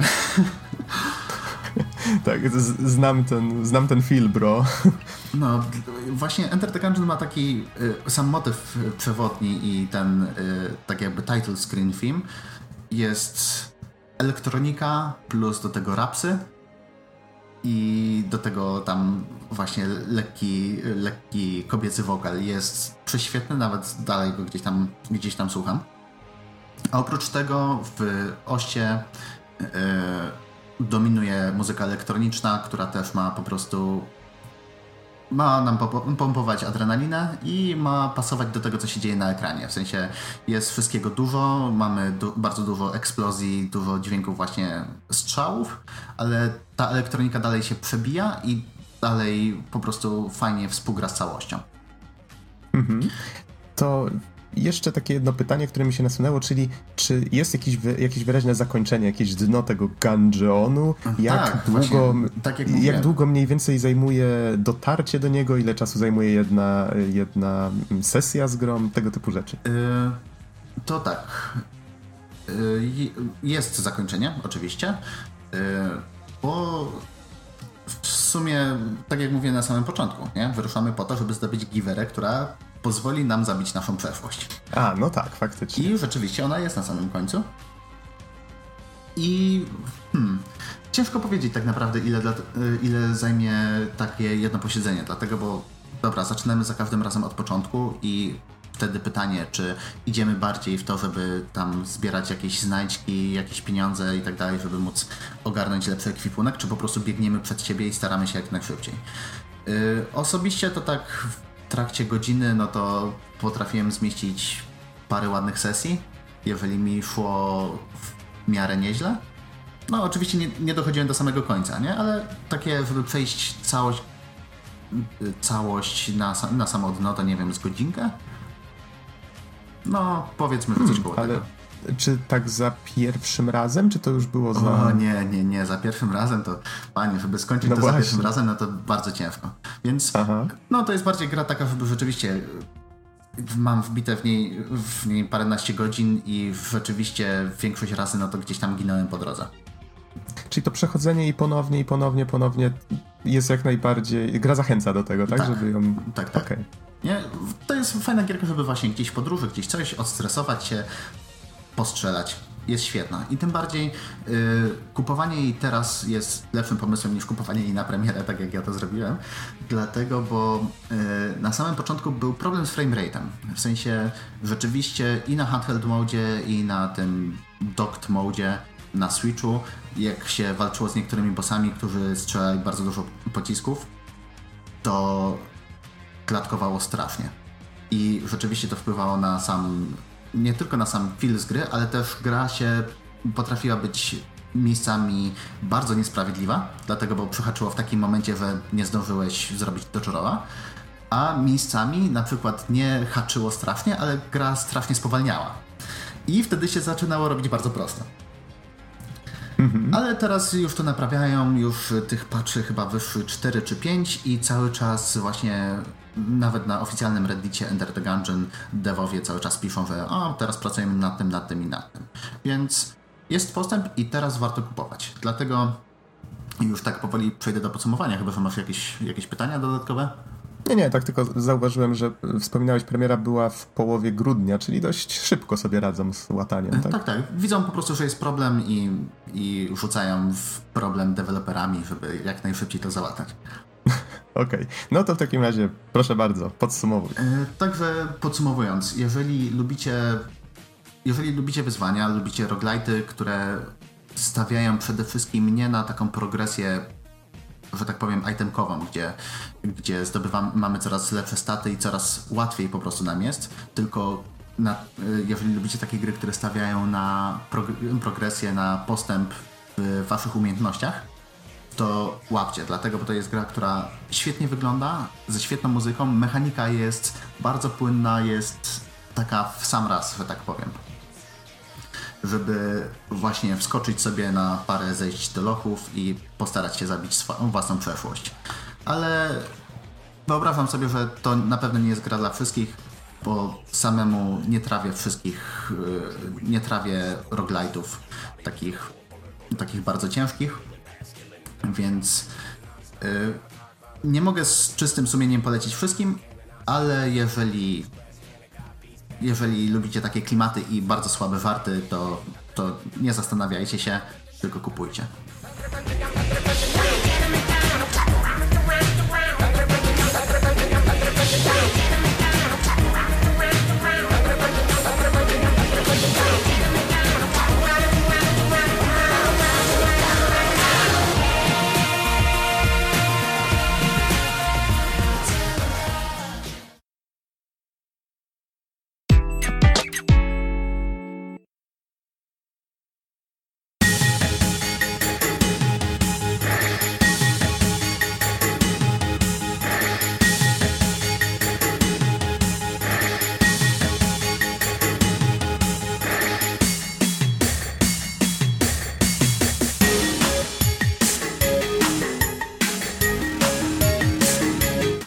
Wirtualnym studiu jest teraz ze mną Marcin Easy Kołodziej, Dobry wieczór. a mówi Adam Noxa 15 Dębski. Nagrywamy w poniedziałek 5 lutego 2018 i będziemy teraz recenzować grę Iconoclasts. Wow, trochę trudno to wymówić, może mówmy po prostu ikonoklaści. Tak będzie pewnie prościej. I może zacznijmy od odrobiny informacji encyklopedycznych. Gra wyszła bardzo niedawno, bo 23 stycznia tego roku na PC, również na Maci Linuxy, na PlayStation 4 i na PlayStation Vita. Ja ogrywałem wersję mm, PC-tową, kupioną na Gogu. I to, co jest chyba najciekawsze, jeżeli chodzi o powstawanie tej gry, to to, że stworzyła ją, uwaga, uwaga, jedna osoba. Konkretnie Joachim Sandberg, znany też jako Konjak. I tworzył tę grę przez 8 lat. Zaczął to robić w 2010. E, chyba przez ten czas zmienił się tytuł. Można to, te informacje sprawdzić e, na wiki, jak ktoś jest ciekaw. E, A w ogóle on robił wszystko, wszystko? W sensie, rozumiem, że pewnie design, programowanie i tak dalej, ale na przykład czy też muzykę, grafikę? Mam wrażenie, że tak, bo nie znalazłem informacji, żeby ktoś mu w tym pomagał. W napisach końcowych y, jest sporo osób wymienionych jako testerzy, jest firma, która pomagała mu portować te gry na inne y, platformy, ale nie widziałem, żeby było coś na temat właśnie muzyki albo albo, albo grafiki. A, właśnie, wie- wiesz co, pytam dlatego, bo w sumie teraz też w zanadrzu jeszcze mamy nagranie y, gry Gorogoa, która w sumie też była robiona przez jednego człowieka przez 7 lat, ale on akurat offsourcował muzykę do, do, no, do kompozytorów. Mhm, bo widzę, że soundtrack jest na przykład dostępny e, w serwisie Band, Bandcamp, tak?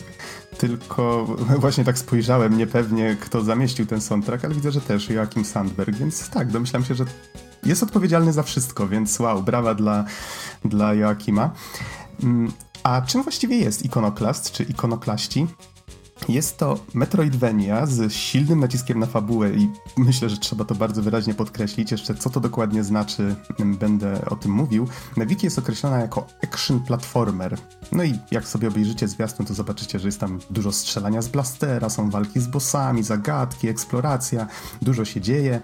I właściwie pierwsze, co się rzuca od razu w oczy, to to, jak ten cały graficzny przepych pixel artowy. Gra wygląda bardzo ślicznie, jest zrobiona takim starannym, dokładnym pixel artem. Nie jest to taki tani pixel art, który jest dość popularny ostatnio właśnie e, w grach tworzonych przez bardzo małe teamy albo przez jedną osobę. Tutaj faktycznie to aż zadziwia, że to jedna osoba dziergała to przez tyle lat. O czym nie wiedziałem grając w tę grę. Byłem święcie przekonany, że więcej osób nad tym pracowało. E, Wszystko jest kolorowe, żywo animowane, poruszanie się samo w tej grze jest bardzo przyjemnie, czy właśnie obserwowanie tego świata, patrzenie jak ta postać podskakuje, tak? Mamy przy okazji takie dość fajne efekty dźwiękowe. To, to jest takie bardzo przyjemne w odbiorze, mówiąc krótko. A jeżeli Szczerze chodzi mówiąc, o... mhm. ja właśnie też widziałem tą grę tylko, tylko na trailerach i na jakichś screenach i właśnie też dlatego mnie zainteresowała, bo wygląda pięknie, chociaż yy, bardzo mi się kojarzy akurat z tym, bardzo mi się kojarzy z, ze styliką Megamenów. Może nie wiem, czy to jest kwestia tych platform, czy jakiejś takiej bardzo, yy, bardzo kontrastującej kolorystyki, ale nie wiem, jestem, jestem po prostu kupiony i zauroczony tą grą. Mhm. Akurat Mega Man ciężko mi powiedzieć. Może, może Mega Man X troszeczkę yy, bliżej chyba tej grze do pierwszego Raymana, ale też nie jest to dobre porównanie. Więc no właśnie Rayman mm -hmm. jest, taki, jest taki okrągły, nie? Taki... Tak, tak, że to wszystko w tej tak, grze taki jest plastelinowy, nie? A tutaj widać, że jest tak dosyć, dosyć kanciasto i rzeczywiście Mega Man X te w ogóle wszystkie z, z tym, z Zero, tak się nazywał? No, X i Zero to były dwie różne podserie, ale wydaje mi się, że w Megamenach było dużo bardziej. Mm, jak to określiłeś, kanciasto, tak? Tutaj jednak jest bardzo dużo takich organicznych rzeczy. Są rośliny, są miejsca właśnie bardziej biologiczne do zwiedzania, ale okej, okay, do tego jeszcze przejdziemy. Może najpierw powiedzmy troszeczkę na temat fabuły. Bohaterką gry jest Robin. Jest to blondwłosa, uśmiechnięta mieszkanka domku numer 4 w osadzie 17. Tak sobie zapisałem. E, jest to mechanik zamiłowania. I być może zadajecie sobie pytanie, dlaczego właściwie tytuł brzmi ikonoklaści, czy jak to można przetłumaczyć, obrazoburcy, tak? Czyli właściwie są to osoby niszczące symbole czci religijnej, tak mówiąc bardzo ogólnikowo. Mianowicie gra porusza dość ciekawe tematy. Mamy tutaj świat, w którym jest, istnieje wiara w trójkąt. Nie wiem, czy można to określić mianą trójcy, raczej wszyscy mówią tri, e, czyli, czyli właśnie wiara w trójkąt. Jest tutaj organizacja, która nazywa się One Concern. Nie byłem pewien, czy to tłumaczyć sobie samemu, czy nie, ale stwierdziłem, że w sumie jakby to na polski przełożyć, to jest tutaj taka fajna gra słów. Jest to albo jedna troska, albo jeden koncern bo to słowo można tłumaczyć właśnie na dwa sposoby. Koncern w sensie firma, tak? E, co poniekąd pasuje, bo jest to organizacja, która ma raczej takie e, trochę nie, nie, zapędy religijne, można by wręcz powiedzieć. Wygląda to trochę jak taki kult e, matki, która patrzy na świat z City One, ale jest to też właśnie organizacja, która zarządza zasobami pewnej substancji, która jest tutaj określana mianem Ivory, czyli kość słoniowa, prawdopodobnie ze względu na kolor. E, I zasoby tej substancji są dość niewielkie, jest to główne źródło energii w świecie przedstawionym.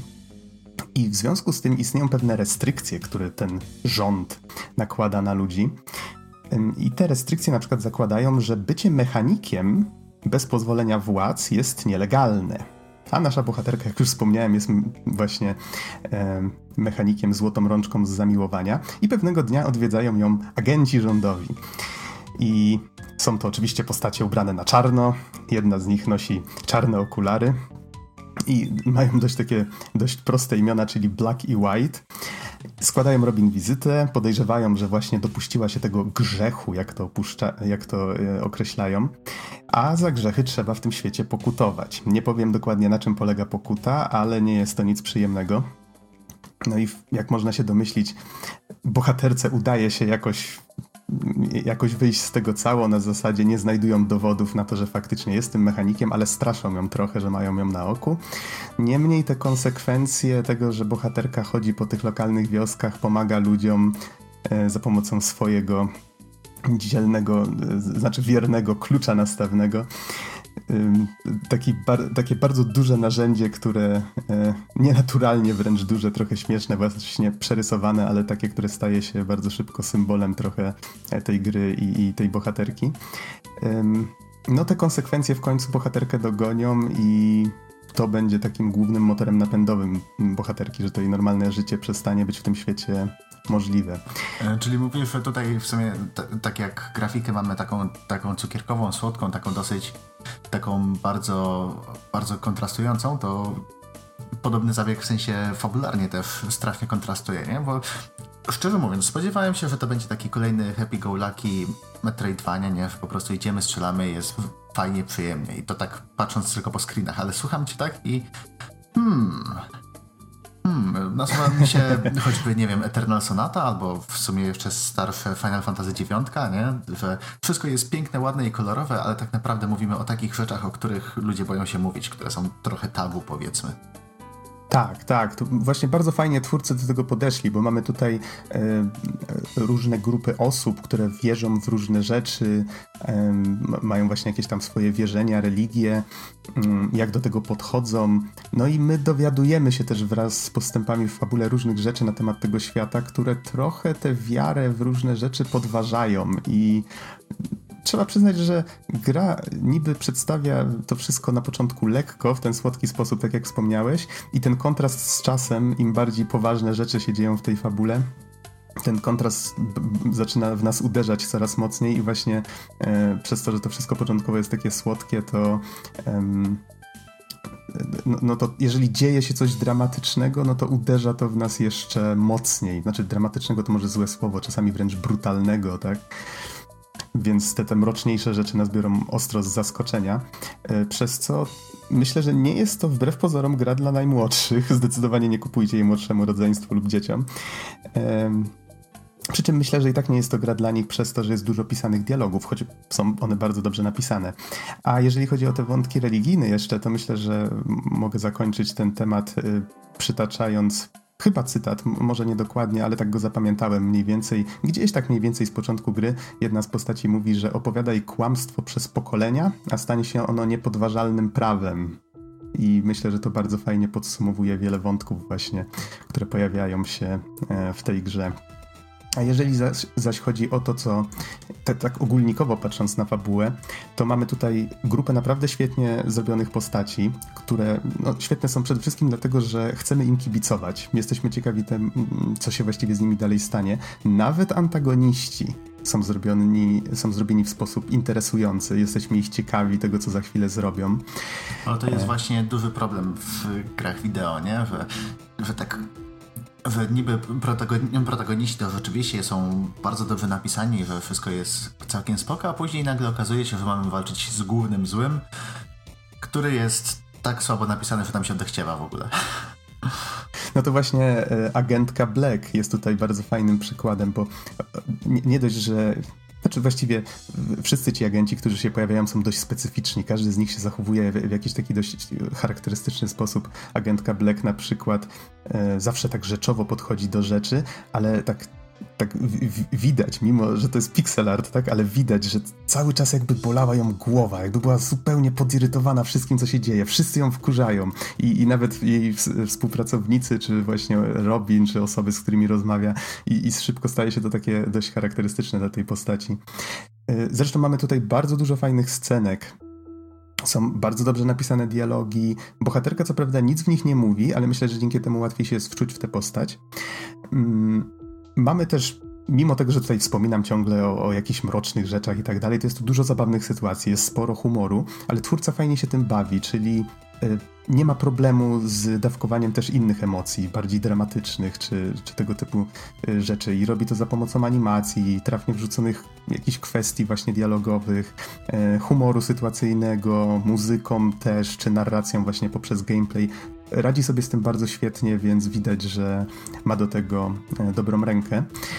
I gra pod tym względem przywodziła mi trochę na myśl Cave Story, więc myślę, że jeżeli ktoś jest fanem tej gry, to ikonoklaści mogą mu się zdecydowanie spodobać, bo mamy tutaj w podobny sposób rozwijany świat, czyli jesteśmy wrzucani w niego, trochę tak bez jakichś szerszych wyjaśnień. Nikt nam na początku nic yy, nie mówi ścianą tekstu, tylko po prostu odkrywamy go kawałeczek po kawałeczku, odkłada jakby ko kolejną warstwę za warstwą.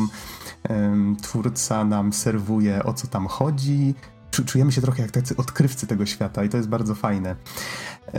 No i również w naturalny sposób uczymy się dbać o te postacie, czy właśnie to, że antagoniści wydają się interesujący, to, to też jest coś, co e, z Cave Story mi się skojarzyło. Ogólnie wiesz co, tak mówisz, mm -hmm. że wiesz, dobra, do, fajna fabuła, co nie, fajne postacie, fajni i antagoniści, i protagoniści, i w ogóle wszystko jest fajne, cały świat. Ale jeżeli chodzi o Metroidvania i ogólnie takie gry, tam action, adventure, platformer, to wiesz, co jest najważniejsze. Najważniejsza jest mechanika. To jest make or break. Więc mów, mów jak to wygląda, dlatego, bo Bo zaczynam się jarek tą gierką, no.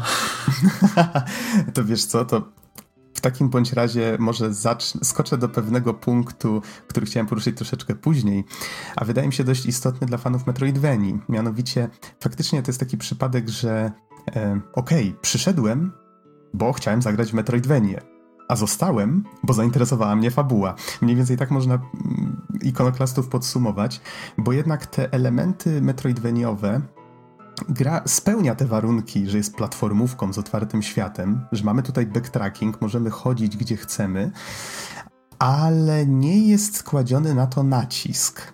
To znaczy, na przykład sam level design jest zrobiony w taki sposób, że bardzo dobrze wspiera prowadzenie tej linii fabularnej, jeżeli tylko idziemy tak pirazy drzwi po, tak jak nas gra kieruje, ona oczywiście robi to na tyle delikatnie i subtelnie, że my się nie czujemy kierowani, ale ona nami kieruje.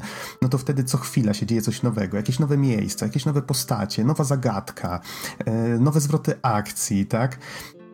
Za, co chwila znajdujemy jakiś, powiedzmy, fragment układanki fabularnej, czy coś, co pozwala nam sobie w głowie poukładać jak e, historię tego świata, czy jak to wszystko wygląda. Ale niestety, jak już się pojawia możliwość backtrackingu, to nie zawsze jest to wygodne. Czasami wręcz jesteśmy zamykani w jakimś miejscu ze względów fabularnych i nie możemy go opuścić. Więc e, no, nie każdemu musi się to spodobać. E, niektóre lokacje mają taki bardzo charakter rozciągnięty, czyli że przejście na przykład z jednego miejsca na drugie zajmuje dużo czasu, a potem trzeba się wrócić.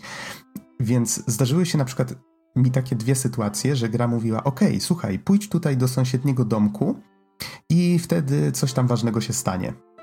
No to pomyślałem sobie, okay, ale tam pamiętam, że w lesie spotkałem jeszcze jakieś miejsce ważne, które pominąłem, tak? Więc pójdę najpierw tam. No to się wracam przez cały ten las, powiedzmy tam minutę czy półtorej. E, orientuję się, że znajduję tam jakieś zamknięte drzwi.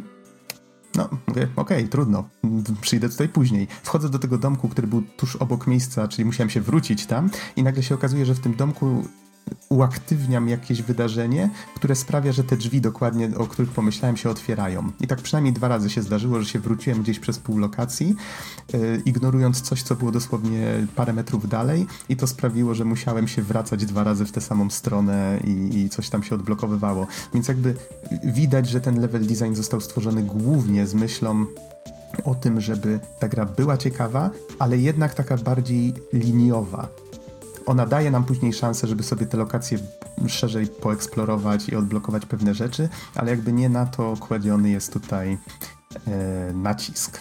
Więc tak jakby sama ta eksploracja jest później jako taka e, takie przedłużenie rozgrywki i nie wiem, jakieś znajdźki czy coś? Y, znajdźki istnieją. To znaczy, to jest tak, że ta gra nie jest liniowa, broń Boże. Y, znaczy, inaczej, fabuła jest liniowa, tylko jeżeli idziemy, powiedzmy, do jakiegoś miejsca, do którego mamy się udać, to znajdujemy jakieś odnogi, możemy w nich znaleźć jakieś przedmioty, naturalnie. A jakie to konkretnie są przedmioty? Mm, to, to, wygląda w ten sposób tutaj, że tak jak w Metroidzie na przykład znajdowaliśmy upgrade'y, które dawały nam dajmy na to większe zdrowie, czy więcej naboi, to tutaj działa to w ten sposób, że znajdujemy przedmioty, które są elementami potrzebnymi do krawcenia. Tylko nie pomyślcie sobie tutaj, te, nie, nie pomyślcie sobie, broń Boże, że to wygląda w ten sposób, że dajmy na to atakujemy stworki, żeby coś z nich wypadło, jest jakaś tam procentowa na to szansa. Nie, nie, nie, nie. To nie działa w ten sposób. Jest skończona liczba tych przedmiotów, każdy z nich ma swoje miejsce na mapie żeby się dostać do każdego z nich, z reguły nie wystarczy po prostu pójść w jakąś alejkę, trzeba albo coś zauważyć, albo trzeba rozwiązać jakąś prostą zagadkę, więc właściwie co chwila mamy tutaj coś do roboty.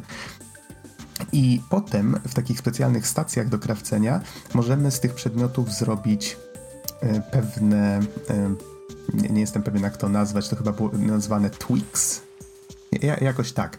Służyło to do tego, że dajmy na to jeden tweak służył nam do do tego, że możemy zostać raz trafieni i nie zostanie nam odjęte zdrowie, albo że możemy szybciej biegać, albo dłużej oddychać pod wodą i tak dalej i tym podobne. Mamy na te tweaki trzy sloty pod zdrowiem widoczne i to działa w ten sposób, że jeżeli oberwiemy raz od przeciwnika, to slot znika i to, co jest w nim wyekwipowane, jest nieaktywne w tym momencie. Jeżeli chcemy go odzyskać, no to musimy wtedy wykańczać przeciwników, albo niszczyć elementy otoczenia, wtedy takie e, efekty cząsteczkowe lecą w naszą stronę, jakieś takie znajdźki, coś takiego i to ładuje nam ten slot z powrotem, żeby był aktywny. Innymi słowy, im mniej obrywamy, tym więcej tych, tych ulepszeń działa. Ja na przykład w pewnym momencie pod koniec gry, bo grałem na mm, wyższym poziomie trudności, który w sumie polecam dla osób, które mają doświadczenie w tego typu grach. Grało mi się bardzo przyjemnie, wcale nie jakoś mm, zbyt ciężko. To faktycznie pod koniec gry sobie wyekwipowałem po prostu trzy przedmioty, które, czy trzy tweaki, które y, nulowały atak, więc właściwie trzy razy obrywałem bez tracenia zdrowia i dopiero wtedy zaczynałem, zaczynało mi spadać zdrowie. Mm, Okej, okay. czyli to odpowiada na Twoje pytanie, jeżeli chodzi o, o znajdźki. Czyli tak, jest tutaj eksploracja, jest szukanie przedmiotów, więc nie, nie ma tutaj grindu innych tego typu rzeczy. Więc tak, można powiedzieć, że to jest właśnie ten główny metroidowy element w tej grze. Nie wspomniałem jeszcze chyba o broniach. Nie jest ich dużo. Głównie są tak pomyślane, żeby i, i, fajnie się nimi walczyło. Czy mamy tutaj podstawowy blaster, który właśnie przywodzi trochę na myśl Cave Story również. Mamy miny czy rakiety, to jest właściwie jedna broń, tylko zależy czy przytrzymamy czy nie. One służą i do walki, i do rozwiązywania zagadek, bo możemy na przykład ładunkami wybuchowymi przesuwać niektóre przedmioty, platformy i inne tego typu rzeczy. Mamy. Mm, Mamy tutaj też na przykład zagadki oparte na energii, czyli możemy coś naładować energią i w pewnej odległości to tylko od nas to będzie działać lub nie. Dużo tego typu rzeczy jest, nie chcę tutaj wszystkich przykładów oczywiście podawać, żebyście mieli trochę niespodzianek. I już jak wspomniałem o kilku nawiązaniach do innych gier, to jedno, co może się fanom old schoolu bardzo takim fajnym easter eggiem wydać, to to, że są tutaj skrzynki zamknięte na klucz i ten klucz działa dokładnie tak jak e, podnoszenie chyba kluczyka również w Super Mario Bros. 2, czyli stawało się na takim wielkim kluczu, naciskało przycisk, Mario wyjmował spod siebie ten, ten klucz i szło się nim dopiero z nim wtedy nad głową. I tu wygląda to identycznie. Taki fajny mały. E, no i oczywiście ten nasz klucz nastawny, o którym już wcześniej wspomniałem. Wielkie narzędzie, zakazany owoc nielega pracy nielegalnego mechanika, jak sobie tutaj zanotowałem. To brzmi trochę jakbyś mówił o nielegalnych imigrantach albo coś. Przepraszam, ale takie, takie skojarzenie. Mhm. Bo w grze są mechanicy oczywiście, tylko oni pracują dla One Concern, tak? Mają licencję na to. E no i my, my, przez to, że mamy tę zakazaną wiedzę na, na temat urządzeń, to możemy tam grzebać w tych różnych urządzeniach One Concernu i, i, i otwierać różne przejścia w ten sposób. Mamy tutaj na przykład śruby. Widać właśnie taka śrubka powiedzmy gdzieś tam sterczy na ekranie i jeżeli tylko jest przy ziemi, no to możemy wtedy e, zaatakować ją tym naszym kluczem, bo on, możemy nim też oczywiście atakować przeciwników i wykorzystujemy ją wtedy jakoś dźwignię jeżeli wisi taka śrubka w powietrzu, to możemy się na niej huśtać. Innymi słowy, ta mechanika też jest tutaj w różny ciekawy sposób wykorzystywana. Na przykład możemy kluczem chwycić e, coś w rodzaju takich linii energetycznych w powietrzu i wtedy bardzo szybko się przemieszczać. Więc e, jest tu kilka fajnych pomysłów, które może gdzieś już tam się wcześniej pojawiały, ale tutaj bardzo fajnie pasują jakby do, do, do świata i tych, tych założeń. Mm. Dobra, to teraz e, kolejne pytanie ode mnie, nie? Bo znowu uderzę w podobne tony tak jak wcześniej, bo jednak jestem, jestem graczem, który, który bardzo lubi mechanikę, co nie? I ogólnie to jak Metroidvanie są z, z punktu gameplayu stworzone. Zatem jest jeszcze jeden element Metroidvania, o który nie pytałem, a który też jest bardzo ważny i na który w sumie tam niektórzy narzekali przy ostatnim Metroidzie, w sensie przy remasterze ostatniego Metroida. A dokładnie Aha. to chodzi o przeciwników. Jak to wygląda? Czy jacy oni są? Czy są różnorodni? Jak wyglądają walki z bossami? Przeciwnicy są różnorodni. Mm, i to nawet w taki dość nietypowy sposób, bo gameplayowo trzeba różnie do nich podchodzić. Czyli dajmy na to, no, no mamy tutaj czasami żołnierzy e, koncernu i czy koncernu może mówmy, to będzie po prostu prościej. E, mamy tutaj żołnierzy koncernu, którzy strzelają do nas e, z jakiejś ostrej broni. Bohaterka nie używa ostrej amunicji, ona ma jakiś taki coś w rodzaju tego, ten blaster to jest jakiś stun gun, tak? Co, coś do tylko do obezwładniania, więc ci mm, przeciwnicy, którzy nie są jakimiś zwierzętami czy czymś takim, to zostają jedynie e, ogłuszeni. Widać, że takie gwiazdki im latają nad głową. E, no to z nimi na przykład trzeba zupełnie inaczej walczyć. E, Często pojawiają się takie, mm, takie ataki, które da się odbić, czyli pojawia się taka zielona aura wokół ataku i my wtedy wiemy, że jak zakręcimy w powietrzu kluczem, odpowiednimi tweakami możemy sprawić, że ten klucz na przykład będzie się kręcił dłużej. No to wtedy ten pocisk się odbija w drugą stronę. Niektórych przeciwników tylko w ten sposób da się zranić. Um, możemy się od przeciwników odbijać, to jest ciekawe, to znaczy, że samo dotknięcie przeciwnika wcale nie znaczy, że on nas zrani. E, co ma bardzo dużo sensu, tylko po prostu w grach się przyjęło, że tak jest prościej, tak? Że, że po prostu trafiamy, trafiamy na przeciwnika, to, to automatycznie zadaje nam obrażenia. A tutaj nie. Jeżeli przeciwnik nie ma jakichś kolców na sobie czy czegoś takiego, no to możemy mu wtedy odbić się od głowy albo wykorzystać to potem, żeby zrobić takie uderzenie w dół, coś w rodzaju takiego stąpnięcia i niektórych przeciwników tylko w ten sposób można zranić. Mm Czasami trzeba kombinować po prostu z różnymi broniami, bo jedne ranią przeciwników, inne nie, niektóre robią to po prostu szybciej, więc to, to też jest całkiem spoko. Ale chyba to, co jest najważniejsze w przypadku przeciwników, to e, walki z bossami, bo jeżeli chodzi o zwykłych przeciwników, no to ich można w wielu przypadkach po prostu omijać i, i się nimi zupełnie nie przejmować. E, a z kolei walki z bossami jest ich sporo. Nie wszystkie są jakieś, jakoś szczególnie skomplikowane, ale z reguły są dość efektowne, wymagają od nas trochę zastanowienia się, pomyślenia w jaki sposób wykończyć przeciwnika, też trzeba trochę poeksperymentować, wykazać się spostrzegawczością. Nie zawsze, ale jednak. Zresztą, jak już zaczynamy zadawać im obrażenia, to e, walki podzielone są na fazy. W pewnym momencie przeciwnik zaczyna się inaczej zachowywać, zadawać inne ataki. Walki nie są długie, więc właściwie nie Chociaż może to się różni trochę na innych poziomach trudności. No jak grałem na, na trudnym, to walki, walki nie były wcale długie, po prostu wymagały ode mnie, żebym nie dawał się zbytnio trafiać, bo faktycznie obrażenia dość mocno bolały. E, I taki właściwie największa wada tej gry jest też niestety związana z tymi walkami z bossami, bo bardzo dużo dzieje się na ekranie w jednym momencie i właśnie w tych momentach. W trakcie zwykłych walk jeszcze da się to znieść, ale jak jest walka z bossem, to co chwila lecą jakieś iskry, jakieś wybuchy i właściwie trudno jest się na początku zorientować, co właściwie robi nam krzywdę. Jakaś kula ognia odlatuje i my nie wiemy, czy to jest tylko efekt graficzny, czy to jest faktycznie coś, przed czym musimy uciekać. No już później się uczymy ale jednak, y, jednak myślę, że mogłoby być to trochę wyraźniej zarysowane. Czasami trudno się właśnie odnaleźć i, i gra trochę traci na czytelności. Niemniej reszta oprawy jest, znaczy reszta oprawy, no cała oprawa, jak już wspomniałem, jest świetnie wyglądająca, wręcz fenomenalnie, jeżeli tylko lubicie taki kreskówkowy e, styl pixel artu. Nawet GUI jest tutaj zrobione z wyobraźnią, dbałością o detal. Po prostu czuć serce wlane w tę grę. Te 8 lat nie poszło na marne, więc myślę, że twórca może być dumny ze swojej pracy.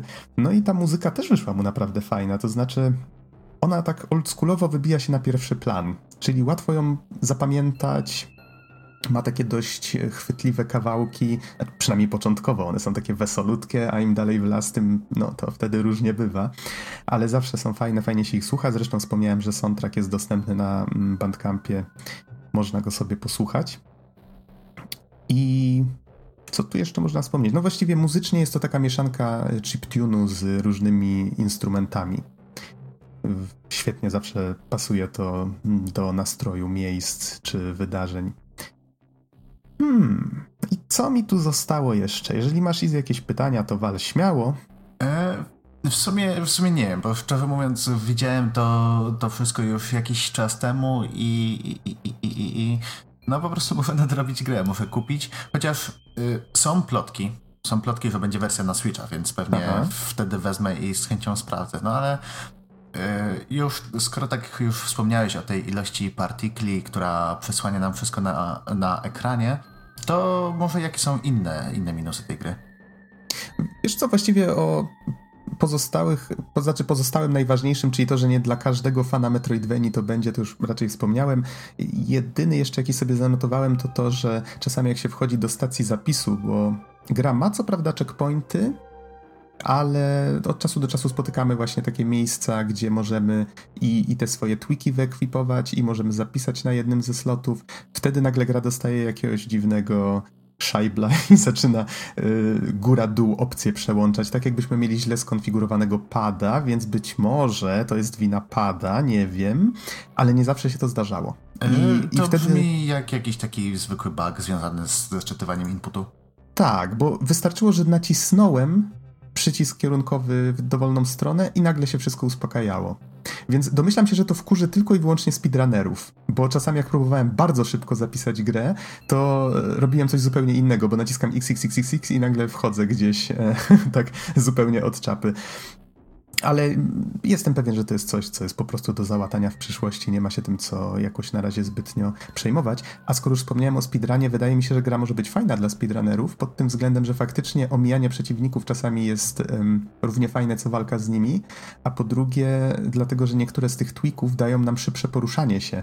Więc jeżeli wyekwipujemy na przykład dajmy na to trzy takie tweaki służące do szybszego chodzenia, to, czy tam biegania, no to wtedy staramy się, żeby nic nas nie trafiło, bo wtedy zwalniamy, tak? No ciekaw, ciekaw jestem, jak będą wyglądały speedruny tej gry. Jeżeli gdzie... coś znajdą, znajdą jakiś fajny sposób yy, właśnie szybkiego przechodzenia i nie wiem, może jakieś glitche czy coś, to nie zdziwiłbym się, gdyby wylądowało na Games Done Quick w formie jakiegoś wyścigu albo coś. Mhm. Y, patrzyłem na speedruns.com i speedruny już istnieją i to w przeróżnych kategoriach. Udało im się ukończyć tę grę w pojawiam niecałe dwie godziny czy godzinę ileś tam. Przy czym nie traktujcie tego jako jakikolwiek wyznacznik, już znaleźli jakieś out of bounds, właśnie wychodzenie poza planszę i tak dalej.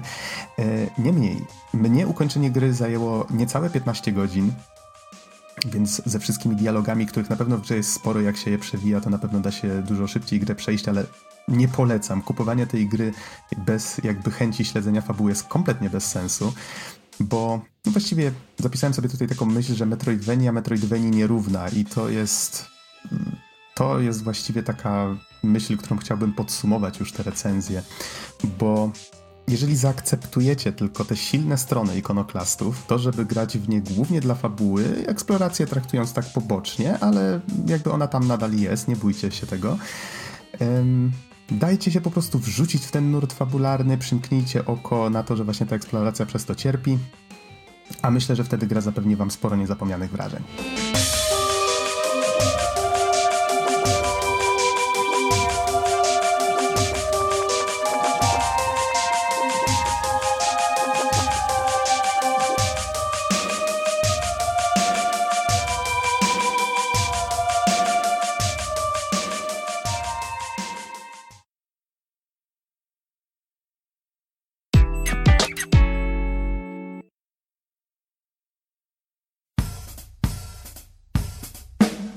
To już wszystko w tym odcinku. Dziękujemy Wam bardzo za uwagę i do usłyszenia w następnym. Trzymajcie się. Dzięki, do usłyszenia.